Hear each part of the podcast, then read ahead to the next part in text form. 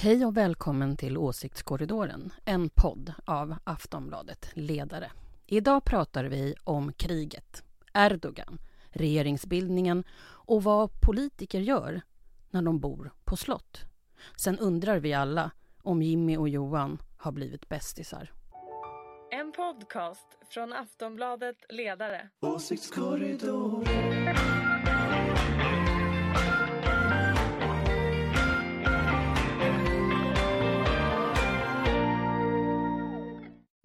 Hej och välkomna till Åsiktskorridoren, podden om politik från Aftonbladet Ledare och dina gummistövlar i, den politiska, i de politiska vattenpölarna. Det är dramatiska tider. Eh, I den här delen, eller i den del av landet som jag kommer ifrån, räknas det här som älgjaktsveckan. Eh, men i huvudstaden väntar väl framför allt på att få en ny regering. Eh, beskedet kanske faktiskt kommer imorgon. Med mig för att reda ut det politiska trasslet har jag precis som vanligt vår panel med några av svensk politiks vassaste betraktare. Från den gröna och liberala tankesmedjan Fores, Ulrika Schenström, oberoende moderat som vi säger i den här studion. Hej! Hej, hej, här är jag. På telefon från Aftonbladets oberoende socialdemokratiska ledarsida Susanna Kierkegaard. Hallå! Ja. Och här i studion, precis som vanligt, Aftonbladets politiska chefredaktör Anders Lindberg. Eh, vi säger väl oberoende socialdemokrat? Mm, det är jag. Själv heter jag Ingvar Persson. Till vardags skriver jag ledare i Aftonbladet. Men i den här podden är det min uppgift att ställa frågorna och fördela ordet när panelen tillåter det. Eh, vi ska strax prata om regeringsförhandlingarna men jag tänkte vi måste börja med Ukraina den här gången. I helgen exploderade ju Putins bro mellan Ryssland och det ockuperade Krim. Ett prestigebygge och en viktig försörjningsled enligt många experter. Igår terrorbombade Ryssland åter ukrainska städer med missiler. Ett angrepp på militära mål och infrastruktur om vi ska tro Putin. Bombningar av förskolor, bostadshus och civila om vi istället tror bilderna vi ser från Kiev och andra ukrainska städer. Vad händer nu Anders? Ja, det är ju terrorbombningar eftersom de riktas mot civila. Så att Putin snackar ju skit när det kommer till motiveringen. Men, men tittar vi på det som händer så är det ju att den här bron då mellan Ryssland och det ockuperade eh, Krim eh, det var ju det stora prestigeprojektet som också Putin sa var omöjligt att angripa. Han hade då ett mycket avancerat försvar för denna, denna bro. Den har ju då gått sönder lite grann nu. Så det här försvaret har inte funkat. Så det är en enorm prestigeförlust. Och jag tänker så här att om man är stark man och har legitimiteten för att man är en stark man. Då, eh, när man inte är stark längre så har man inte så mycket legitimitet. För han har ju ingen annan legitimitet som det ser ut just nu. Så att jag tror det kan skaka rätt mycket. Och risken med det är naturligtvis att Putin blir desperat. Och den här med gasledningen och, och andra så här gråzonssaker som ryssarna kan göra. Det är klart att det är ju farligt på riktigt. Så är det. Det är ju lite dystert men det är ju faktiskt, så är det. Ska vi vara oroliga Ulrika? Ja, det tror jag. Jag tror vi ska vara jätteoroliga. Han vet ju själv att han inte kommer iväg ut från den situationen han är i levande. Så att jag menar, han har ju inget val. Han, kan ju bara, han måste ju köra på. Så att vi lär väl få kärnvapen någon gång här snart. Kanske? Jag vet inte om vi får kärnvapen men, men alltså det, det är ju det är ju en risk, så är det ju. Det trodde du förra veckan. Ja, jag tror att det fortfarande är en risk. Men, och det är en stor risk att Putin blir desperat. Men sen är ju frågan då, vad finns det för andra krafter i Ryssland? Vad finns det för liksom, armén har ju historiskt kunnat spela en roll av att avsätta personer. Mm. Eh, det, kanske, det kanske är så att man också rent militärt inser att det hjälper inte med kärnvapen. Han kommer inte vinna det här kriget med kärnvapen. Så att, så att, Nej, men han trappar ju upp ett krig. Och, han trappar upp ett krig, Ja. absolut. Nej, och han gör det hela tiden. Nej, alltså, jag, jag tror att i det korta perspektivet, så det vi ska fundera på, det är ju alltså mer gasledningssaker, alltså saker Mm. som händer i vår närhet, cyberattacker, angrepp på, på energisystem. Alltså, det, det verkar ju vara Europas sårbaraste punkt psykologiskt och politiskt just nu. Ja. Så det är väl liksom den lätt lågt hängande frukten då, att angripa andra energisystem. Eh, det var någon, såg jag, som spekulerade i, i eh, att den här gasledningen i första hand är en psykologisk operation som visar att, ert, att västs energisystem är svagt. Mm. Och Exakt. ett slags implicit hot då om att angripa andra energisystem. i, i, i väst. Alltså kärnkraftverk, elledningar, Mm. alltså sådana saker. Dammar. Eh, och det är klart att liksom, den typen av gråzonsaker, ryssarna hävdar ju fortfarande att de inte vet något om den här gasledningen. De skäller på Sverige för att de inte får vara med i utredningen och sånt där. Det är ju bara teater, men, men det ändå, säger ändå någonting om hur det kommer att låta tror jag. Så jag tror snarare sånt, alltså gråzonsaker tror jag kommer vi att se i det korta perspektivet. I det långa perspektivet så tror jag inte man kan utesluta kärnvapen. Det är väl experterna ganska tydliga med. Och det verkar de ha det varit. går inte. Susanna, eh, du har ju skrivit en del om eh, liksom stämningarna inne i Ryssland också. Eh, hur, har, du, har du någon bild av vad som egentligen händer nu? Ja, alltså jag tycker det är intressant.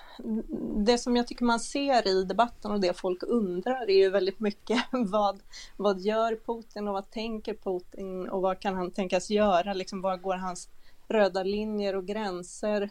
Och eh, där, jag måste börja med att tipsa om en bok eh, som jag aldrig läst någon bättre bok om Ryssland och det är Anna-Lena Lauréns bok Sammetsdiktaturen.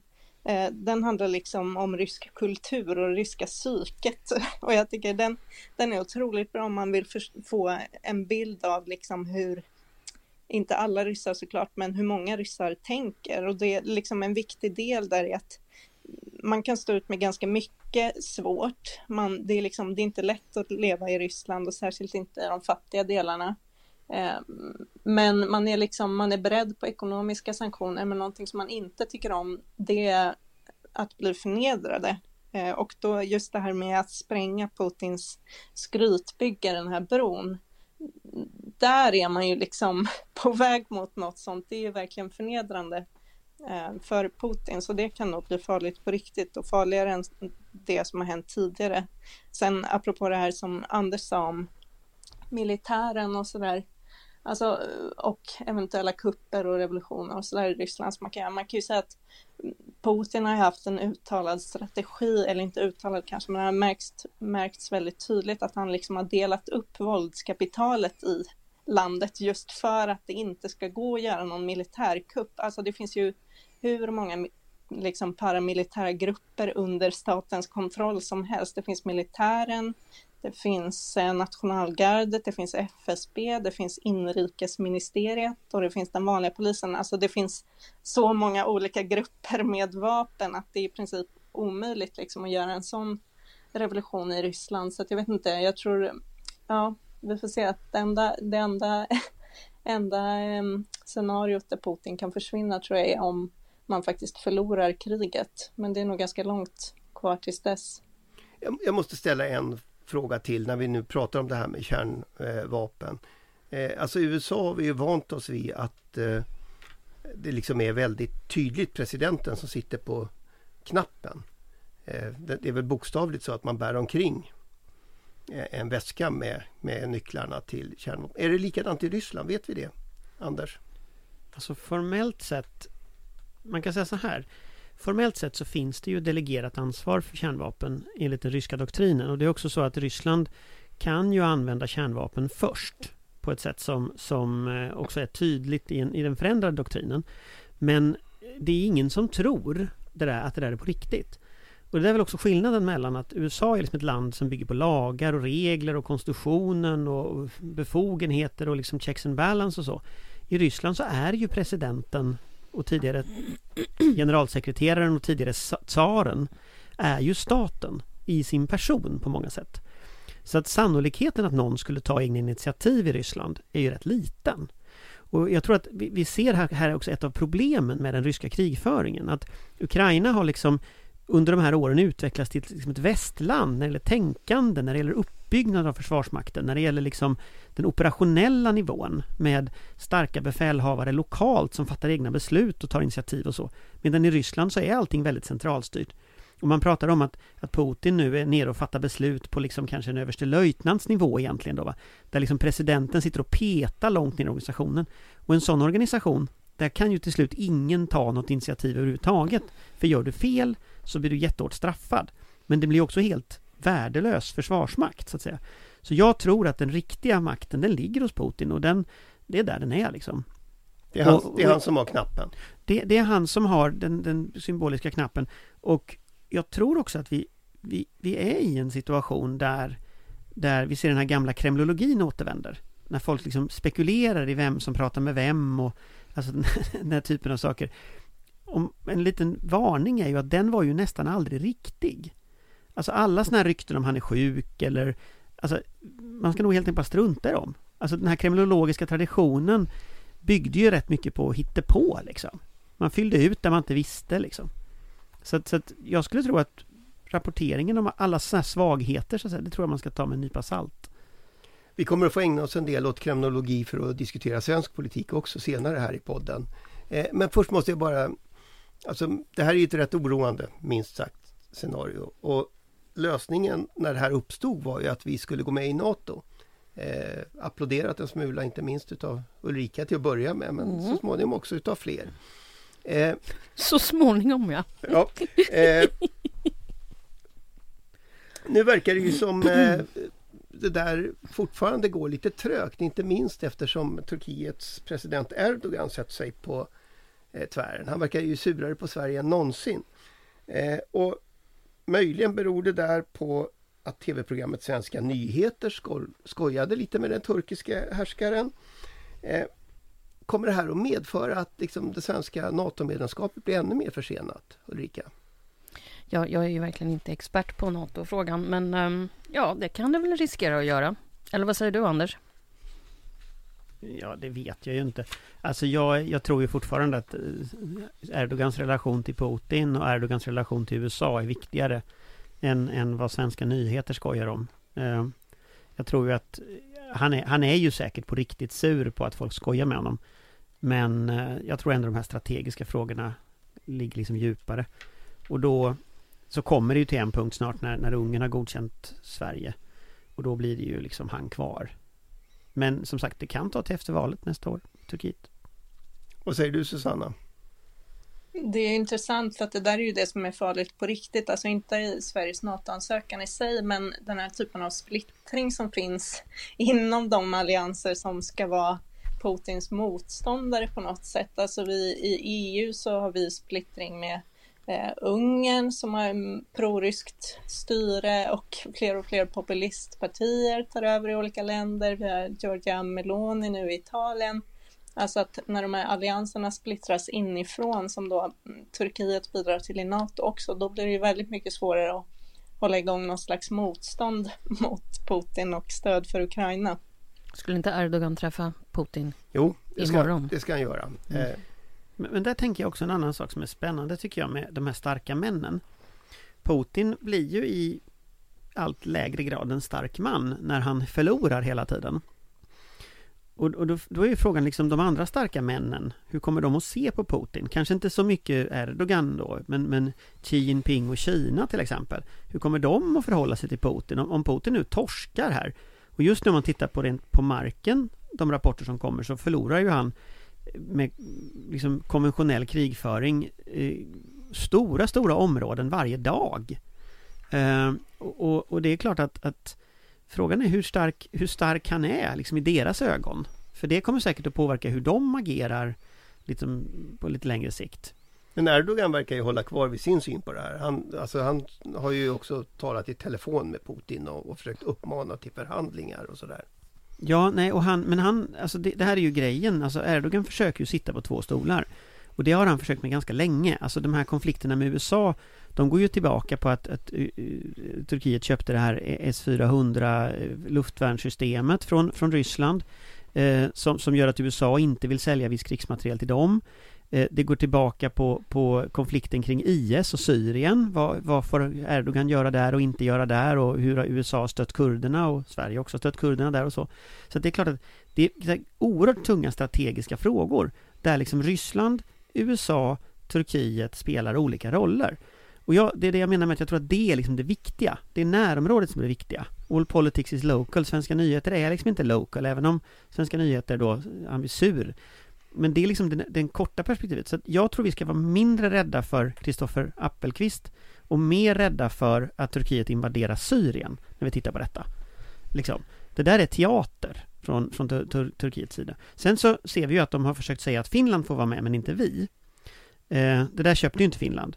Men jag tror vi kommer att se sådana saker. Mer sånt där liksom. Försöka splittra Finland och Sverige.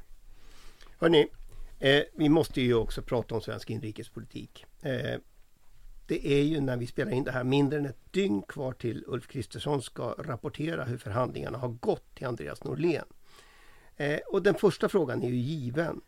Får vi veta om det blir en, vad vi får för en regering imorgon? Susanna? Jag vet inte, det vet väl knappt Ulf Kristersson själv. Det har tagit så lång tid, det kan säkert ta ett, lång, ett tag till.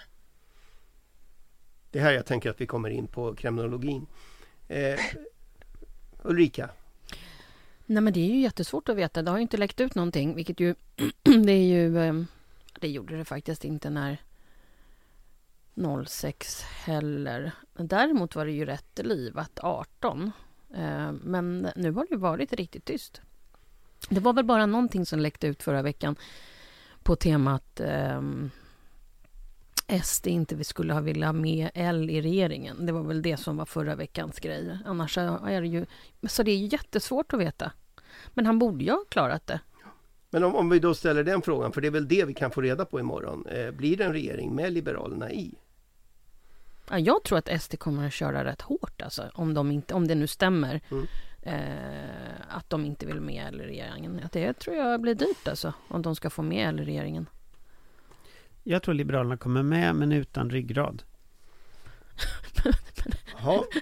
Men, men kan du inte bara, snälla Anders, bara... Nej, men jag tror det. Jag tror den kommer komma med utan ryggrad. Det grundar jag på ett uttalande av Mats Persson som kom för nyligen. Där Mats Persson säger eh, två saker. Han säger vi har ingen brådska. Mats Persson som då är... Eh, Liberalernas ekonomisk-politiska talesperson och eh, en av de här i den inre kretsen då. En av kanske tre som förhandlar. Om jag förstått saken rätt. Vi har ingen brådska. Det viktigaste är att det här blir bra för Sverige, säger han som första kommentar. Och som andra kommentar, vi är övertygade om att vi kommer att ingå i den här regeringen. Ja. Och då tänker jag så här, ja okej, då öppnar han nu för att det ska dra ut på tiden. Men han låser sig också, När sa han det här? ja, alldeles nyss till för en stund sedan, till SVT. Mhm. Eh, Det är första gången någon faktiskt säger någonting. Ja, precis. Och det är en folkpartist. Eh, så att, så att, då tänker jag så här, ja men okej, då har de börjat spela det här spelet nu. Att vi kommer att få vara med. Alltså, det vill säga, det, det är lite så här first impressions last, ni vet som den här eh, Axe, eller vad den heter, den här deodoranten.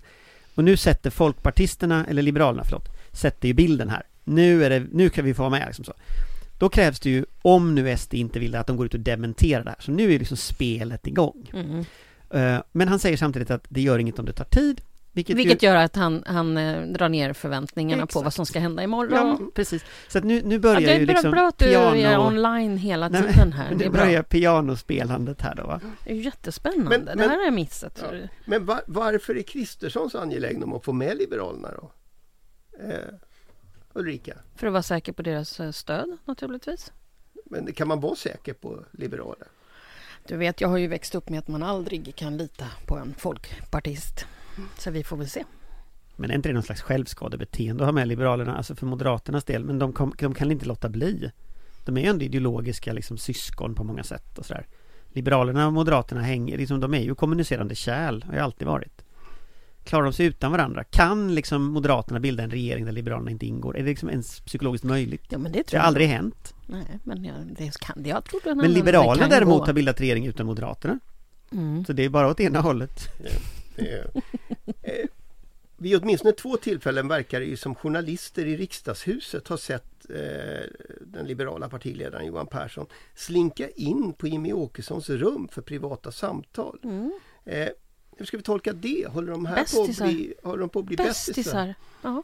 Är det din tolkning också Det är liksom Susanna? motsättningar i liksom politik är ju liksom nationalist mot liberalism, li- liberalism och de har blivit bästisar.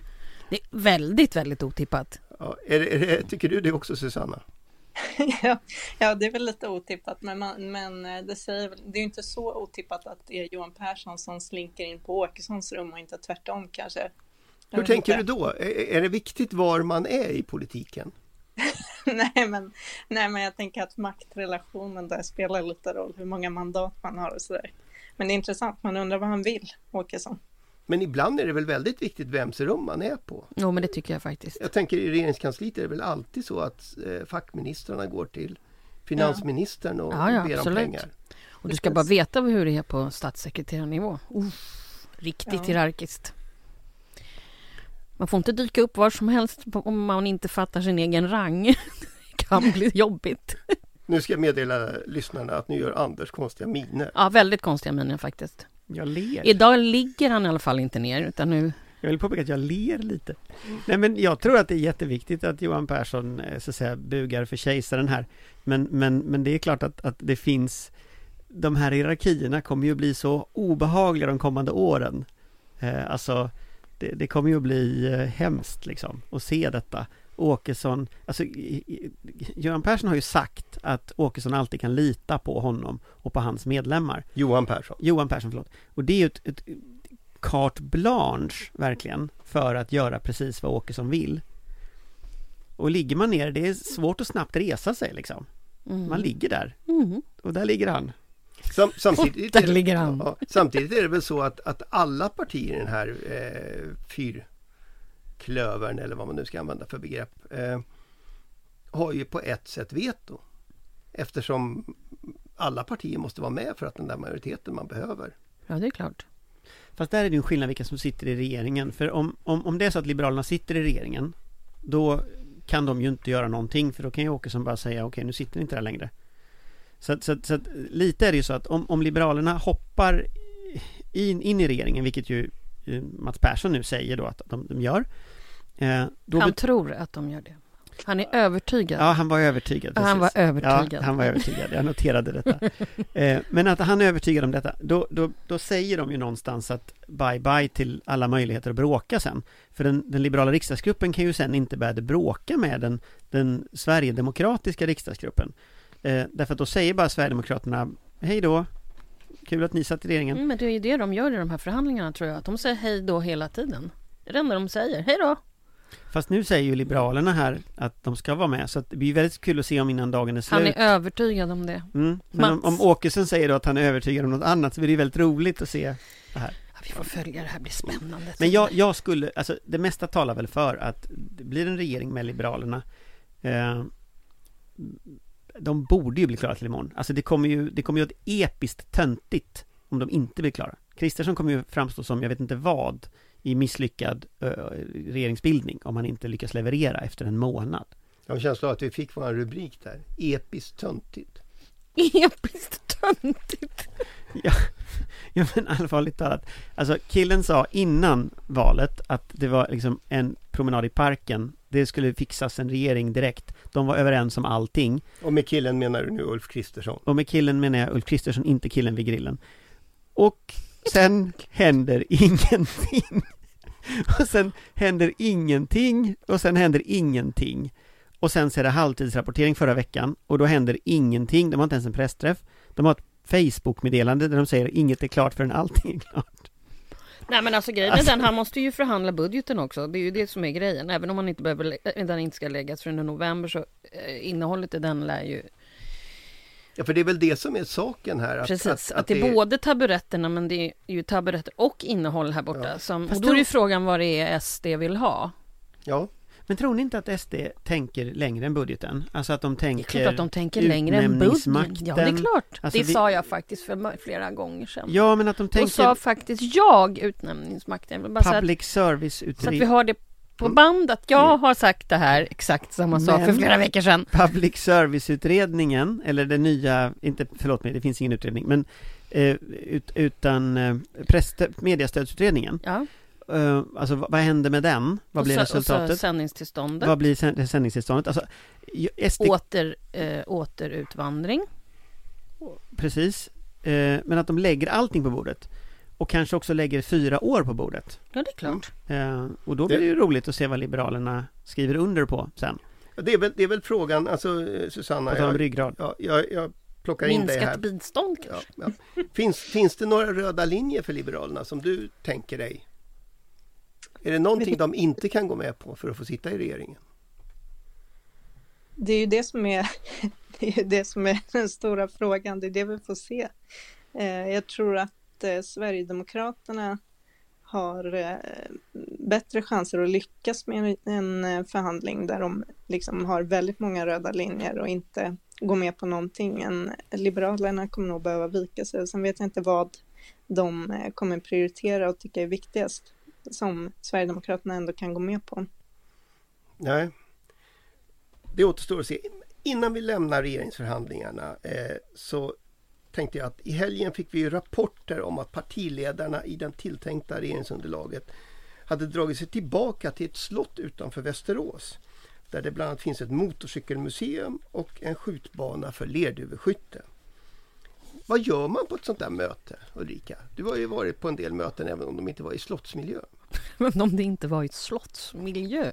Nej, ja, man förhandlar. Men eh, vi förhandlade ju på eh, riksdagskansliet. Eh, och vi hade ju media där. På den tiden så var ju media överallt. Mm. Så att det var ju bara att liksom satt, sitta på ett rum. Och man är väl ungefär en 12 pers, men så finns det tre olika grupperingar. I alla fall gjorde vi så. Eh, men vi hade ju redan förhandlat det där när vi var hemma hos Göran Hägglund Mm. eh, 05. Mm. Bankeryd. Bankeryd. Där finns det inga slott. Där finns inga slott. Eh, och ehm, sen så var ju vi eh, nästan klara inför 06. Så det var ju preppgruppen och sen var det vi, liksom underrättelsepressstaben som eh, höll på med våra grejer. Och sen så var det ju partiledarna. Så att det hissas ju då dit till slut. Eh, det- det, det- som man inte kommer överens om. Men man sitter liksom i ett hårt arbete och... och och Ja, försöker- ja, ja, ja, ja. Det måste du ju göra. Inget, ingen tid att gå och titta på gamla motorcyklar.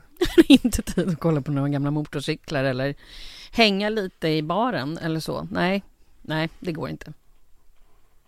Tror ni inte? Tror de hänger i baren? Ja, det, om man är på ett slott i Vä- Västmanland, det är klart de hänger i någon bar. Tror du? Ja, jag tror att de låter liksom sina underlings förhandla och sen så väntar liksom Så partiledarna. partiledarna sitter i baren? Jag tror partiledarna det sitter tror i inte, baren. det tror Men jag inte tror jag de låter sina underlings förhandla och så tror jag de socialt sett Jag menar ni satt i en badtunna, jag menar de sitter säkert i baden Nej, nej, åh, jag orkar inte. Det är Men- alltid så här, det fanns ju ingen badtunna. Det där var vet, ju men Maud Olofssons man. absolut. Men jag Eh, tror, jag tror att det finns en poäng i att se ut som att man gillar varandra och då tror jag faktiskt att de sociala Men det kontakterna finns ju i- spelar större Jo, men roll. det finns ju ing- är, är- media där och tar bilder när de sitter i baren eller? Nej, det gick ju inte. Nej, det gick inte. Nej, men då sitter de de, var ju inte i slott. baren. Man blev inte insläppt. Henrik Winge eh, lär ju ha tutat åt journalisterna i alla fall. Han knuffar dem inte i alla fall, det ska vi vara glada Jag för. trodde du menade tuta i baren, förstår jag det. Du har liksom fastnat i den där baren. baren! Susanna, du har ju undersökt det här med jag. Tidö slott en smula. Eh, Ja. vad, vad kan man säga om den här miljön? Man kan säga enligt hemsidan så präglas konferensrummen av en stram 1600-talsanda. Det bäddar ju för avslappnade diskussioner. Kan man säga i alla fall. Bäddar för en ganska avskyvärd budget också känner jag spontant. Något bakåtsträvande, det är så du tänker. Om jag tänker lite nostalgi, det är inte ens nationalromantik 1600-talet, det är liksom eh, innan den. Ja, eh, vi får se vad som kom, hände i den här, Stormaktstiden. i den här 1600-talsmiljön. Eh, som sagt, något får, vi, något får vi i alla fall reda på imorgon. Oklart vad. Jag tänkte faktiskt inte vi ska gå längre nu eftersom vi ju som sagt är en bit in i kremnologin eh, när det gäller svensk politik. Eh, det som återstår för mig nu är att tacka panelen. Tack så mycket Ulrika, tack Susanna och tack Anders. Och dessutom vill jag förstås tacka dig som lyssnar. Det är för dig vi gör den här podden. Om en vecka är vi tillbaka. Eh, sannolikt har vi då en ny statsminister och en ny regering. Eh, och det kommer att finnas massor av frågor att besvara. Det är inte värt att missa det. Hej då! Hej, hej! Hej då! En podcast från Aftonbladet Ledare. Åsiktskorridoren.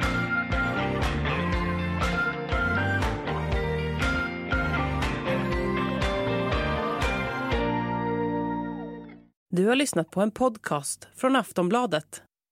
Ansvarig utgivare är Lena K Samuelsson.